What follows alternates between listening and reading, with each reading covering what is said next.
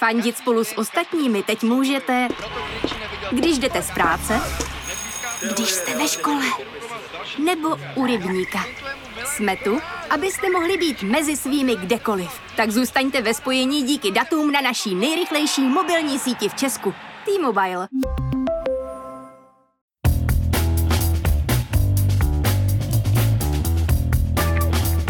Právě jste si zapnuli stopáž. Páteční podcast z pravodajského serveru Seznam zprávy. Mé jméno je Jan Kordovský a tenhle týden mi zase jednou došlo, jak moc mě štve okupace Pražského hradu a Jeleního příkopu. Nechápu, že neexistuje žádná síla na světě, která by přiměla hradní partu, tuhle součást města, zpřístupnit veřejnosti, které prostory Pražského hradu patří. Ale kromě toho mě nepřestává fascinovat, jakou pandořinu skříňku otevřela celá akce s akciemi GameStopu. Takže jsem si pozval na rozhovor investora a twitterovou celebritu Radovana Vávru. Kromě kauzy GameStop se ho budu ptát i na to, co stojí za úspěchem Amazonu a co máme očekávat po jeho vstupu na český trh. Ale ještě předtím jsem pro vás jako vždy vybral přehled těch, alespoň podle mě, nejzajímavějších zpráv z uplynulého týdne.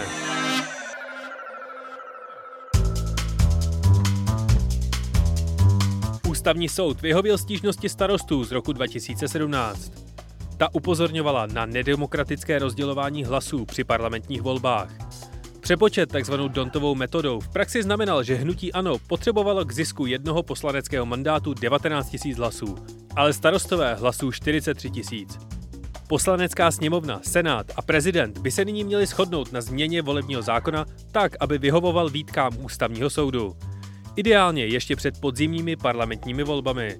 Ale soudě dle výroků Marie Benešové, která tvrdí, že soudcům za verdikt někdo něco slíbil a podle totálního meltdownu premiéra Babiše to nebude úkol zrovna jednoduchý. Podle předvolebního průzkumu agentury Median ztrácí koalice Pirátů a starostů na vedoucí ANO pouhé procento a půl. Kromě rýsující se ústavní krize by se vláda ve volných chvílích měla vypořádat ještě s jednou drobností – epidemii koronaviru. Ve středu překročil celkový počet nakažených v České republice 1 milion lidí. Titulek od agentury AP to označil za nevýdaný úkaz. Ministr Blatný ve čtvrtek prohlásil, že vládní nařízení přestala fungovat. Co bude následovat, už nenaznačil.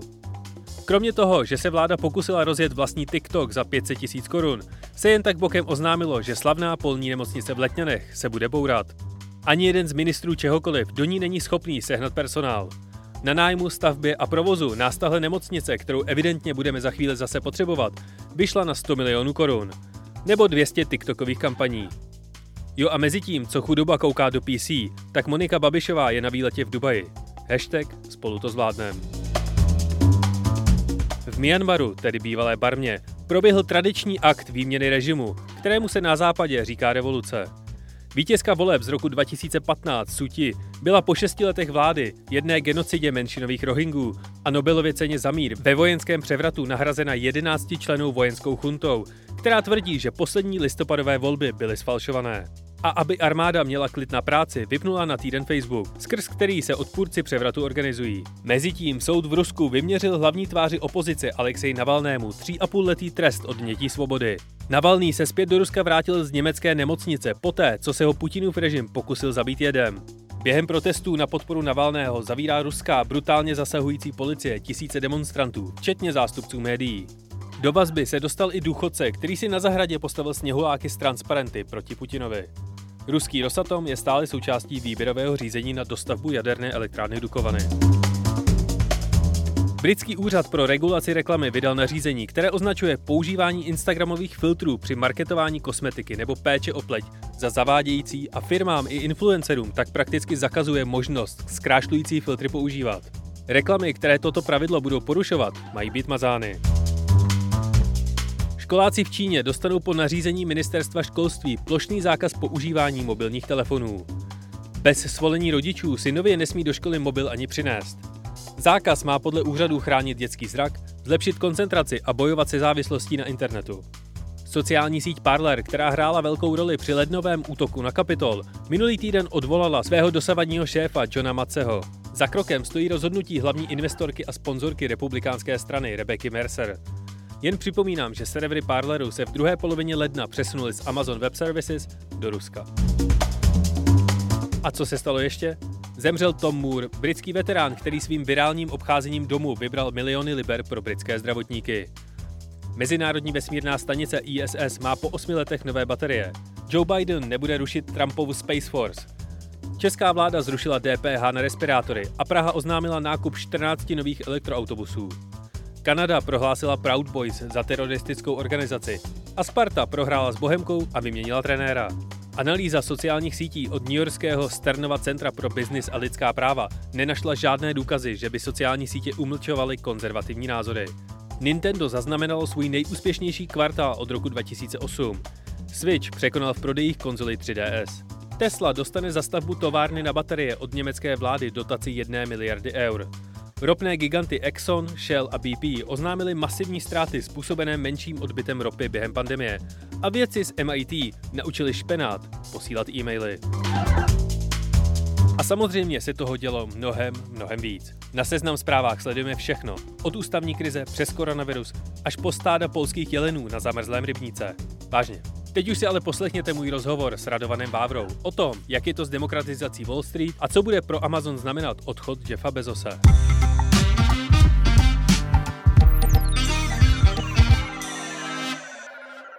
Investorský svět poslední týdny neřeší nic jiného než kauzu GameStop. Do toho tento týden navíc spadla zpráva, že nejbohatší muž planety Jeff Bezos odchází z postu výkonného ředitele gigantu poslední dekády, společnosti Amazon. To a další témata, která se aktuálně váží ke světu a hodnotě peněz, chci probrat s bankéřem, investorem, Twitter celebritou a taky podcasterem Radovanem Vávrou. Dobrý den, vítejte ve stopáži. Dobrý den, Jane, děkuji za pozvání. Já se s váma dneska chci bavit o akcích GameStopu, aplikaci Robinhood a podobně. Ale mám k tomu všemu jednu takovou teorii a proto mě nejdřív zajímá, jak je možné, že Toyota, největší automobilka na světě, prodala za loňský rok auta za 275 miliard dolarů a v tuhle chvíli má celá ta firma hodnotu zhruba 210 miliard a Tesla, která loni prodala vozů za 32 miliard, má hodnotu na burze skoro 800 miliard dolarů. No, to má dvě roviny. Ono to takzvané headline figure, který vy správně zmiňujete, samozřejmě neříká celou story.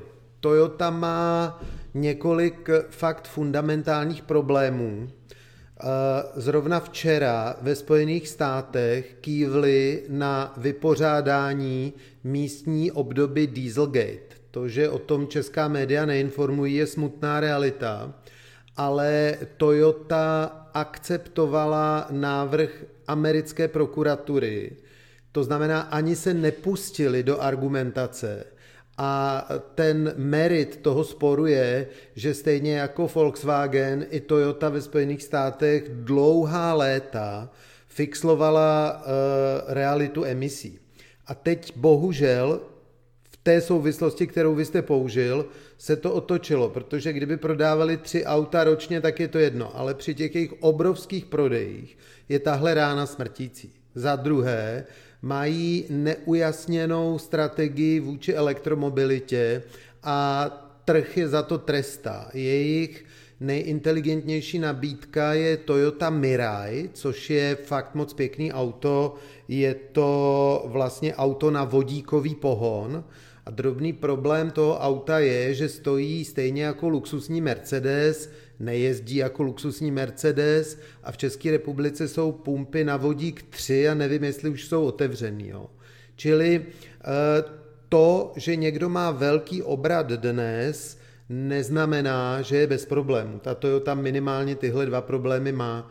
No a trhy obvykle oceňují nejenom historickou výkonnost, ale především očekávání. A ta očekávání jsou u Tesly taková, že letos dodá milion aut a v dohledné budoucnosti 20 milionů aut a u Toyoty jsou plány na elektromobilitu neznámé. Takže je to vlastně taková jako sásková kancelář na to, komu to bude líp. Je to reflexe změnícího se světa. Pokud, eh, když se vrátím do Evropy, která nás možná zajímá nepatrně víc, tak eh, když Škodovka by prodala uh, Superb s tím motorem, co historicky dělali, to znamená ten 3,6 válec, tak eh, z každého prodaného auta by zaplatili Evropské unii zhruba 100 000 korun pokutu. A to, že máte hodně zastaralých aut v nabídce, je dnes přítěž. To není výhoda. Čekají vás obrovské odpisy investic, které jste pořídil do technologie, ale které už nikdy na nic nepoužijete. A čekají vás stejné investice, jako Tesla má už za sebou. A takhle se na to trh dívá a budoucnost ukáže, jestli se to tak skutečně stalo. Dobře, pojďme se vrhnout na to hlavní téma, které mě zajímá. A ještě předtím rychlý kontext. Kdo a za jakých podmínek může obchodovat na burze? Teď tím myslím Wall Street, nemyslím tím Český burzovní palác. Tak jako celý svět eh, sociální sítě zdemokratizovaly, tak se to samozřejmě nevyhlo ani téhle doméně. Takže dneska vám stačí stáhnout si apku z App Store nebo z jiné platformy, pokud máte jiný telefon a můžete vesele začít obchodovat. Takže skutečně bariéry padly a je to dobře, já jsem za tohle rád.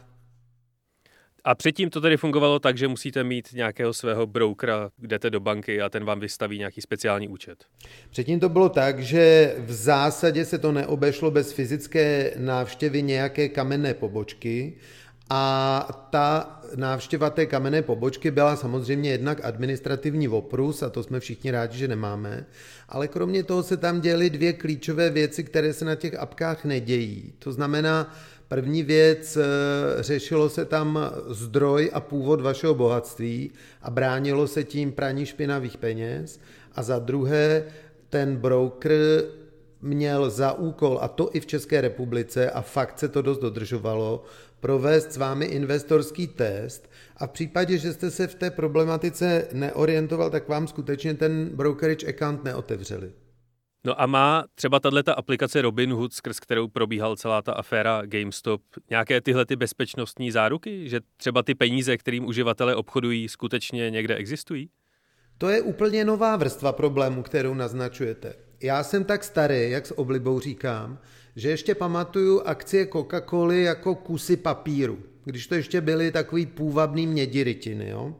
A existovaly takzvaný kustodiánský banky, State Street Bank, z nich byla největší, kde skutečně ve skladech, který si prostě neumíte představit, představte si sklad Kauflandu nebo Lidlu, tak v takovýchhle skladech se skladovaly ty materializované ceny papíry a přendávaly se z hromádky na hromádku. Jo.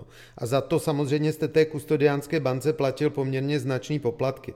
To dneska není, protože všechny ceny papíry jsou jako elektronický záznamy ale vy jste nadhodil strašně správnou otázku a ta zní, jestli držitel záznamu v telefonu skutečně jistý, že je to skutečně on, kdo je uveden v registru cených papírů jako majitel. A já na to rovnou odpovídám, není.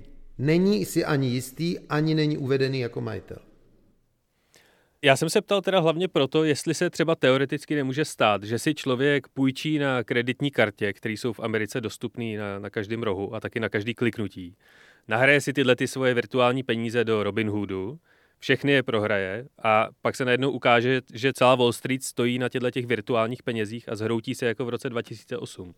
No to se naštěstí nestane, protože ten objem, který si ten retail na ty kreditky půjčí, se ani řádově neblíží tomu objemu, který tam spravují hedge fondy, penzijní fondy, banky a další instituce. Čili i kdyby celý retail zhavaroval, tak by to bylo samozřejmě strašně nepříjemný, ale se systémem by to nic neudělalo. Jasně, takže ten vlastně cíl, který oni si stanovili s tím, že chtějí uh, ten Robin Hood, chtějí porazit Wall Street a tyhle ty hedge fundy, tak vlastně teoreticky ani nemůže nikdy fungovat. No, oni asi nechtěli porazit Wall Street, což nakonec v tom filmu, který Winklevoss Brothers eh, připravují, se dovíme, ale uh, oni chtěli vydělat prachy, jo? nemějme jako naivní iluze o světových revolucionářích a já zase jim to schvaluju. A je to prostě takový to, když si malý dítě hraje na sluníčku s lupou, tak když si tu lupu dá pěkně od prstíčku, tak mu to do toho prstíčku propálí díru. Neschoří celý dítě, ale udělá si díru do prstu. A přesně tohle byl GameStop a těch pár dalších akcí, čili jim nešlo o to povalit burzu, to technicky není možný a a nikdo by z toho z nich nevydělal, ale šlo jim o to, přichytit bohorovné instituce v situaci, kdy ty bohorovné instituce špatně řídí riziko a to se jim přesně podařilo.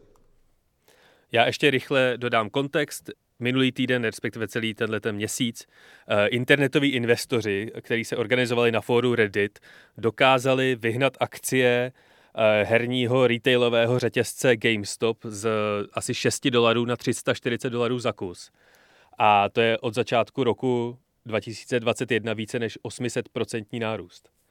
Když se takováhle skupina nerdů na Redditu rozhodne, že si zkusí teda hrát s těma opravdovýma penězma, s tou lupou, jako se stalo tenhle měsíc, může to tu Wall Street nějak jako reálně ohrozit, nebo co se tam stane?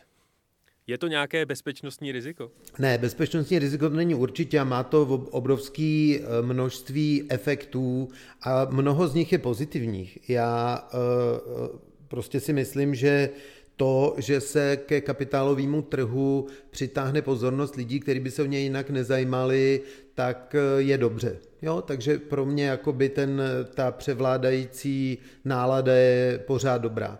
Uh, upozornilo to na spoustu regulatorních nedostatků a trochu to vypadá, že to upozornilo i na neetické chování na straně Robin Hoodu, protože pokud eh, vám zprostředkovávám nákup a prodej hrušek a vy si chcete koupit další hrušky a já vám bez varování řeknu, že už vám je neprodám, ale že je můžete prodat vy mně, tak je to každopádně překvapivé, je to každopádně chování, které vás jako zákazníka hrubě poškodilo a je dost možné, že to bylo i chování kriminální. Takže určitě bude následovat vyšetřování, určitě bude následovat eh, změna pravidel, ale na rozdíl od covidu, o kterém se budeme ve školách učit, tak o tomhle bude fakt jeden zajímavý film a konec příběhu. Já ještě dodám, že aplikace Robinhood vám umožnila i třeba předplatit kredit na ty vaše investice, ale v jednu chvíli, kdy už ta akcie toho GameStopu vyletěla tak nahoru, tak zastavili obchodování a dovolovali ty akcie jenom prodávat, aby se ta cena nevyšponovala ještě víc. No a je v tomhletom nějaký jako zásadní rozdíl v tomhletom insider tradingu, jako třeba když brokeři dělají high frequency trading na burze? No, pro mě high frequency trading je zlo, to je uh, opravdu nešvar, který je umožněný uh, jenom díky skulinkám v zákonech a výkladu a zamotání poměrně jednoduchého podvodu do složitého technologického balastu. To znamená, abychom to posluchačům přesně vysvětlili, my dva se spolu domluvíme, že vy ode mě kupujete moji Škodovku za 100 tisíc, a že si papíry a peníze předáme za týden a já za tu dobu potkám čtyři lidi, kteří mi dají víc a tu Škodovku ještě čtyřikrát přeprodám. Jo. Čili tohle to je takzvaný front running, to znamená, já jsem měl jistotu, že vy ode mě tu Škodovku za 100 koupíte, takže jsem neměl žádné riziko a mohl jsem vesele běhat po trhu a snažit se vylepšit si nabídku. A dokud právě se obchodovalo jednou denně, nebo dokonce na některých trzích ani ne jednou denně, tak tohle to broukři běžně svým klientům dělali, protože měli velké okno na to si najít ten nejlepší obchod. S postupem technologií se to okno pořád zmenšuje, protože se dnes obchoduje téměř v reálném čase ale ono nic není v reálném čase na miliontiny vteřiny. Takže ty technologie dneska umožňují, že to vysokofrekvenční obchodování probíhá úplně stejným způsobem a probíhá s vysokou frekvencí na obrovských objemech. Takže za mě e, vzpoura na Wall Street v podání Redditu a spol je milé spíš společensko-politické téma, vysokofrekvenční obchodování je zločin. Takže nikoho netrklo, že to je vlastně hrozně nestabilní model, který se dá docela jednoduše zneužívat a pokud by se na tom Redditu objevilo víc než 600 tisíc lidí, třeba 10 milionů, tak už to nějaká možná hrozba bude. Nenapadlo nikoho, že je čas zreformovat celý tenhle finanční systém. No, to je právě ten problém, že všichni ti, kteří by ho měli reformovat a na intelektuální rovině máte nepochybně pravdu, ale problém je, že všichni, kdo by měli reformovat, jsou jeho součástí. Když se podíváte na dnešní novou administrativu v Bílém domě, tak eh, já nepamatuju administrativu takhle tvrdě a brutálně propojenou s Wall Streetem, jako je administrativa Joe Bidena. Jo. To, že tam někde v povzdálečí poskakuje Bernie Sanders v palčákách, to je jako výborný téma pro memes, ale realita je, že jak Janet Yellen, tak celý zbytek té administrativy, včetně paní viceprezidentky, jsou lidi, kteří historicky nabrali strašný prachy od Wall Street a jsou to teda ty poslední, kdo by tam mohl přijít něco vykládat. Jo. Mě ještě zajímá, když ještě rychle vrátíme k tomu GameStopu. Mě docela pobavilo, že ty rediteři si vybírají k investicím firmy, jako je BlackBerry, uh, síť biografů AMC nebo právě GameStop, který už nemá víceméně žádnou budoucnost. Proč si myslíte, že si vybírají tyhle ty firmy? No, za prvý ta hra, která se tam hrála, řekněme ten poslední měsíc, tak naprosto neměla nic do činění s fundamentem těch firm. Vy jste na začátku správně poukazoval na ten paradox, že mamutí obrovská firma, jako je Toyota, má na trhu cenu, která je dramaticky menší než komparativně miniaturní firmička Tesla. Čili už víme, že k tomu odtržení těch fundamentálních finančních parametrů a tržní ceny může dojít. Jo? Čili ty dvě věci spolu ne nezbytně souvisí. No a tahle ta parta si prostě řekli jednoduchou story. Oni hledali akcie, které jsou hodně shortované. To znamená akcie, kterým trh, a já bych dodal správně, kterým trh správně nevěří. To znamená, oni, nikdo z nich nechce říct, že GameStop má před sebou zářnou budoucnost. Nemá. Je to chcípající biznis a špatný obchodní model. A toho chtěli těžit hedge fondy a těžili z toho tak, že tu pozici takzvaně shortovali. A ta parta redditů, oni hledali dostatečně shortované akcie, které by mohly longovat, to znamená uzavřít tu pozici opačnou, to znamená začít ty akcie prodávat. A když se vám to podaří, jako se to podařilo jim, a nebo loni se to podařilo investorům na Tesle, tak nastane něco jako zatmění finančního slunce a tomu jevu se říká short squeeze. A ten short squeeze znamená, že ti lidé, kteří tu akci shortovali, tak jednoho dne ty vypůjčené akcie musí vrátit. A abyste mohl vrátit něco, co nemáte, tak to musíte koupit. Čili vy se vlastně musíte přidat na stranu svých vrahů, kteří kupují něco, co vy shortujete a vy to musíte začít kupovat taky, tím tu cenu ženete ještě výš a výš a výš. A přesně tenhle ten short squeeze nastal loni na Tesle, schořelo tam, fakt už si nepamatuju kolik miliard amerických dolarů a bylo to šílený číslo. A tenhle short squeeze nastal před týdnem na GameStopu a výsledkem byl jeden mrtvý hedžový fond. No a myslíte si, že celý tenhle ten týden bude téma, bude se na něj za rok vzpomínat jako na něco, co vydalo nějaký impuls k nějakým změnám, anebo aspoň k nějakým novým aplikacím technologií? Budou na to vzpomínat účastníci, kteří vydělali peníze a stane se to součástí takového toho těch městských legend kolem obchodování na finančních trzích, ale fundamentální význam to nemá. A kdo na tomhle týdnu vydělá nejvíc? Paradoxně nejvíc vydělal někdo, o kom se vůbec nemluví, protože ta story se hodně prodává jako konflikt retailu a institucí.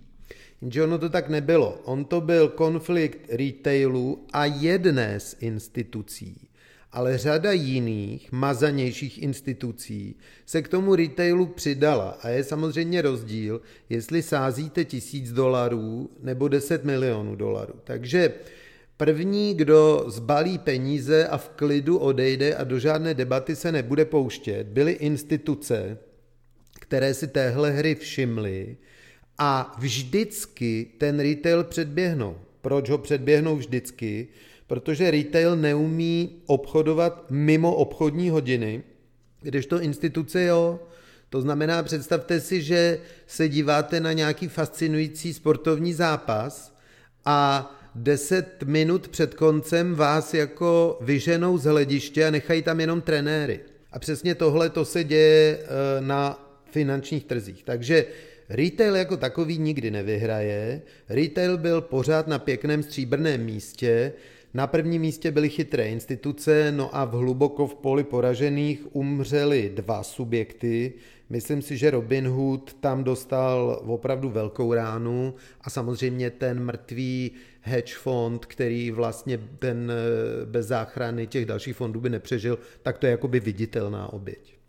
Tenhle týden se kromě tady celé akce GameStop stala ještě jedna zásadní věc a to je odstup Jeffa Bezose z pozice CEO Amazonu a o tom se budeme bavit s Radovanem Vávrou za chvíli. Zdraví vás Jiří Hošek, autor podcastu Angličan. S mými pravidelnými hosty Luďkem Mádlem, Karlem Heringem, Jaromírem Bosákem a Jindřichem Šídlem se každý týden věnujeme aktuálnímu dění v Premier League, ale jsme třeba i malinko retro. Jestli vás baví nejlepší fotbalová liga světa tak jako nás, Každé úterý nás najdete na Seznam zprávách, na Spotify, Apple Podcasts nebo kdekoliv, kde jste zvyklí poslouchat podcasty. Odebírejte Angličana, ohodnoťte nás a sdílejte. Díky. Jednou z nejhodnotnějších firm světa je americký gigant Amazon, který už dávno neprodává jen knihy a všechno ostatní spotřební zboží, ale stal se průkopníkem v umělé inteligenci, na jeho technologiích běží třetina internetu a pro obrovské procento Američanů se stal jediným zdrojem zásob během pandemie. Její zakladatel a šéf Jeff Bezos tento týden oznámil, že po 24 letech končí ve funkci CEO. Byl by svět tam, kde je teď, bez Jeffa Bezose? Naprosto nebyl. Eh, Jeff Bezos eh, nejenom, že je jeden z nejbohatších teda lidí na světě, dneska myslím číslo dvě, ale určitě je to jeden eh, z toho balíčku titánů typu Jeff Bezos, Elon Musk, Bill Gates, prostě lidi, kteří skutečně definovali 21. století. Jo. Nemá cenu tady vršit jeden superlativ za druhým, chci říct jenom dvě věci.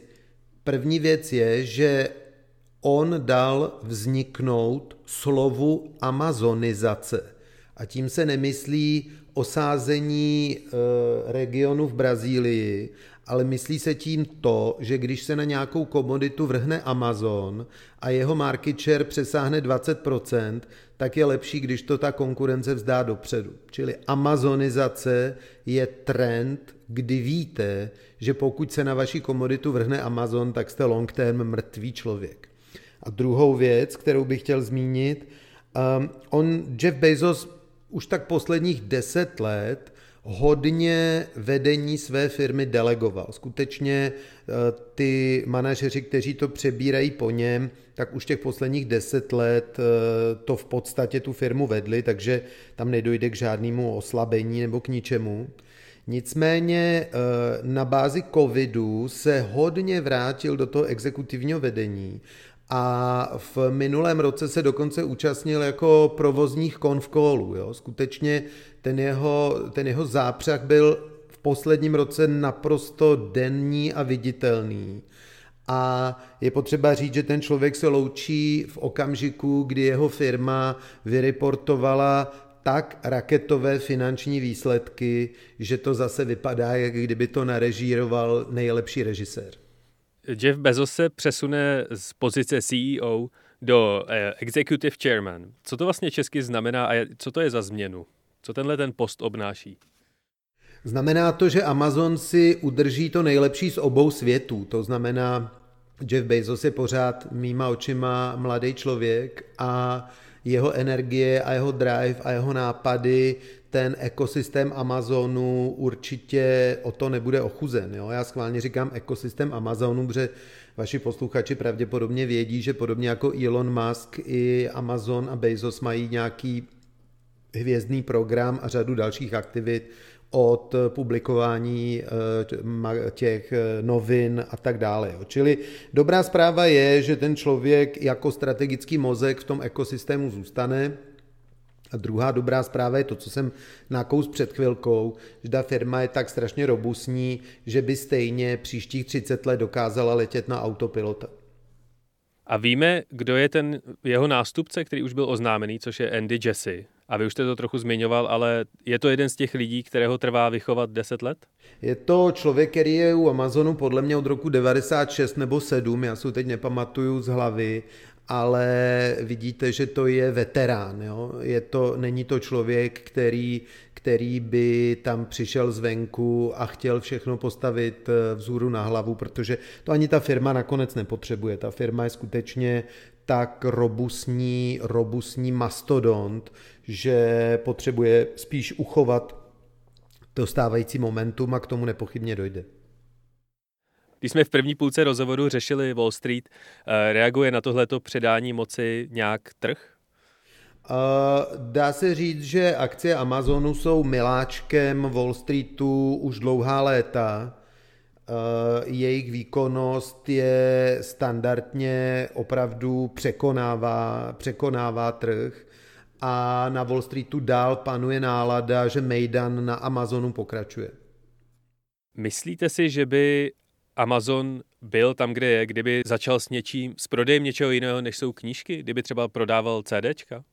Myslím si, že to bylo úplně jedno. Jako ta, ta story toho Amazonu, Jeffa Bezose, jeho rodičů, kteří jako velmi velmi jaksi drobnou sumou přispěli k tomu, že prostě tahle věc mohla vzniknout. To je prostě fascinující podnikatelský příběh a on ani sám, ne, to pozor, jo, to, ta, ta story to je důležitý, to není tak, že to byl knihovník, který se rozhodl jít na internet. To byl investiční bankéř, který správně odhadl potenciál internetu a hledal komoditu, která by se dobře prodávala po internetu. Jo, něco, co se nekazí, něco, co má eh, jednoduchou reklamační politiku, něco, kde odpadá, jestli vám ta velikost je nebo není. A proto to byly fyzické knihy v tom počátku. Čili to byl velmi precizní, kvalitní kalkul chytrýho člověka,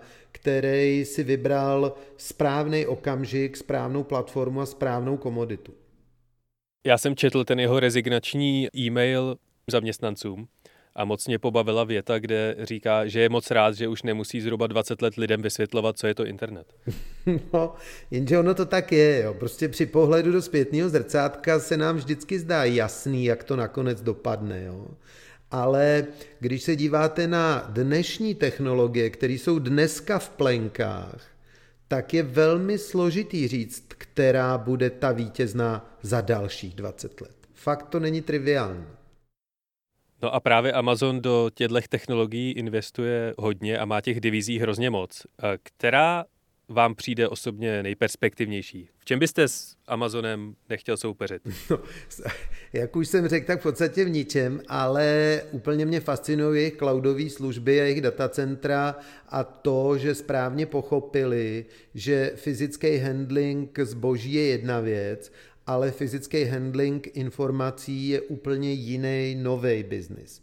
A to je opravdu, opravdu krásná strategie. I, I já, kdybych byl jejich konzultant, tak bych jim ještě poradil, aby se soustředovali na prodej komodit, protože si myslím, že není nic snadnějšího, než si kupovat elektrickou energii a plyn a mobilní služby od Amazonu. A předpokládám, že to jednoho dne přijde. Mm-hmm. Vy jste zmiňoval amazonizaci. Amazon zároveň minulý týden oznámil oficiální start svého vstupu do Polska. Začal přijímat registrace prodejců, nabírat lidi a tak dále a oznámil, že v příští vlně států má být i Česká republika. Jsou tady místní konkurenční firmy připravený na vstup tohoto hegemona na náš trh? Hele, jsou. Eh, já když se dívám, jak funguje Alza, jak fungují další lídři na těch relevantních trzích, tak si myslím, že Amazonu se opravdu bát nemusí. Jo. Eh, ono totiž to co, to, co dneska hodně rozhoduje, není jenom cena na té obrazovce počítače, ale jak rychle je to zboží dodaný, jak rychle eh, probíhá eventuální reklamace a tak dále a tak dále. A v tom mají ti naši hoši poměrně značný náskok a Amazon v tom v Česku nebude mít žádnou nákladovou výhodu. Bude prostě zaměstnávat stejný lidi jako česká konkurence, bude platit stejnou cenu nafty, takže myslím si, že, že tady žádný problém nenastane. Navíc eh, stejně jako vy, já a všichni naši známí na Amazonu nakupujeme, nevím, posledních deset let věci, které neseženete na českých shopech, tak eh, si jste si koupil na Amazonu a pravda, šlo to sem třeba chvíli, ale, ale mm, ne, myslím, že tady to nebezpečí nehrozí těm českým hráčům. A co si myslíte, že bude Jeff Bezos dělat teď? Bude si hrát se svými raketami Blue Origin nebo bude do důchodu? No, eh, myslím, že ho čeká eh, několik projektů, který si užije z pohledu toho stratega, to znamená, jeden určitě bude pokračování kosmického programu, pak je čeká stavba vlastně druhého sídla firmy, což pokud jste viděl ty vizualizace, tak je skutečně omračující, taková organická budova, která kombinuje sklo a živou zelenou hmotu a myslím si, že tenhle ten geniální člověk a co je potřeba říct, i člověk, který je strašně uznávaný v tom odvětví té logistiky. Jo? My jsme se tak hodně bavili o té ICT části jeho biznisu, ale je potřeba říct, že Amazon má pravděpodobně nejvýkonnější logistický engine na země kouli a v této oblasti je Jeff Bezos vnímaný zase jako za pána chytrýho. Myslíte si, že kdyby někdo dal na starost vakcinaci lidí na celé planetě, eh, nebo aspoň v USA, Amazonu, že to bude rychleji, než to teď? No, kuriozně si myslím, že ta Amerika tak strašně jako nezaostává. A myslím si, že samozřejmě jakýkoliv eh, privátní subjekt by to zvládal líp než ty státy. Ale oba víme, že ten, to úzký hrdlo je na straně výroby té vakcíny a že tam to úzký hrdlo bude asi minimálně příští dva, tři měsíce, takže s tímhle by asi ani Jeff Bezos nehnul. Já vám moc děkuji za rozhovor a uh, užijte si víkend. Bylo mi potěšením a přeju krásný víkend vám a vašim posluchačům.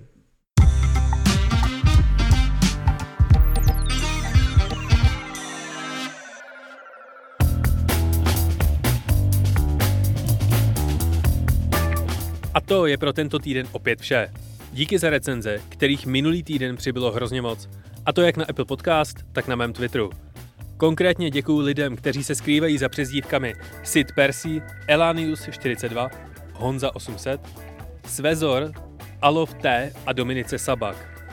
U podcastů si nikdy nemůžete být jistí, jestli je nevysíláte úplně do vzduchoprázdna. Takže tahle skvělá vazba je vždycky obrovská spruha. Ještě jednou díky moc. A pokud máte nějaký návrh na zlepšení, konstruktivní kritiku nebo námět, kterému by se stopáž v budoucnu mohla věnovat, napište nám na adresu audio.cz.cz. Loučí se s vámi Jan Kordovský, díky za poslech, užijte si víkend a příští pátek opět na Seznam zprávách. A náhodný fakt nakonec? V kostele nejsvětější trojice na západě Londýna je uloženo zhruba 200 vajíček, na kterých jsou nakresleny unikátní vzory klaunských obličejů. Britská asociace profesionálních klaunů si tímto způsobem hlídá, aby se klauni navzájem nekopírovali. Pokud jste klaun, který bere svoji práci vážně, zaregistrujete si svůj obličej do této databáze. Takže až jednou přijde ta velká klauní sláva, nikdo vás nebude moct okopírovat.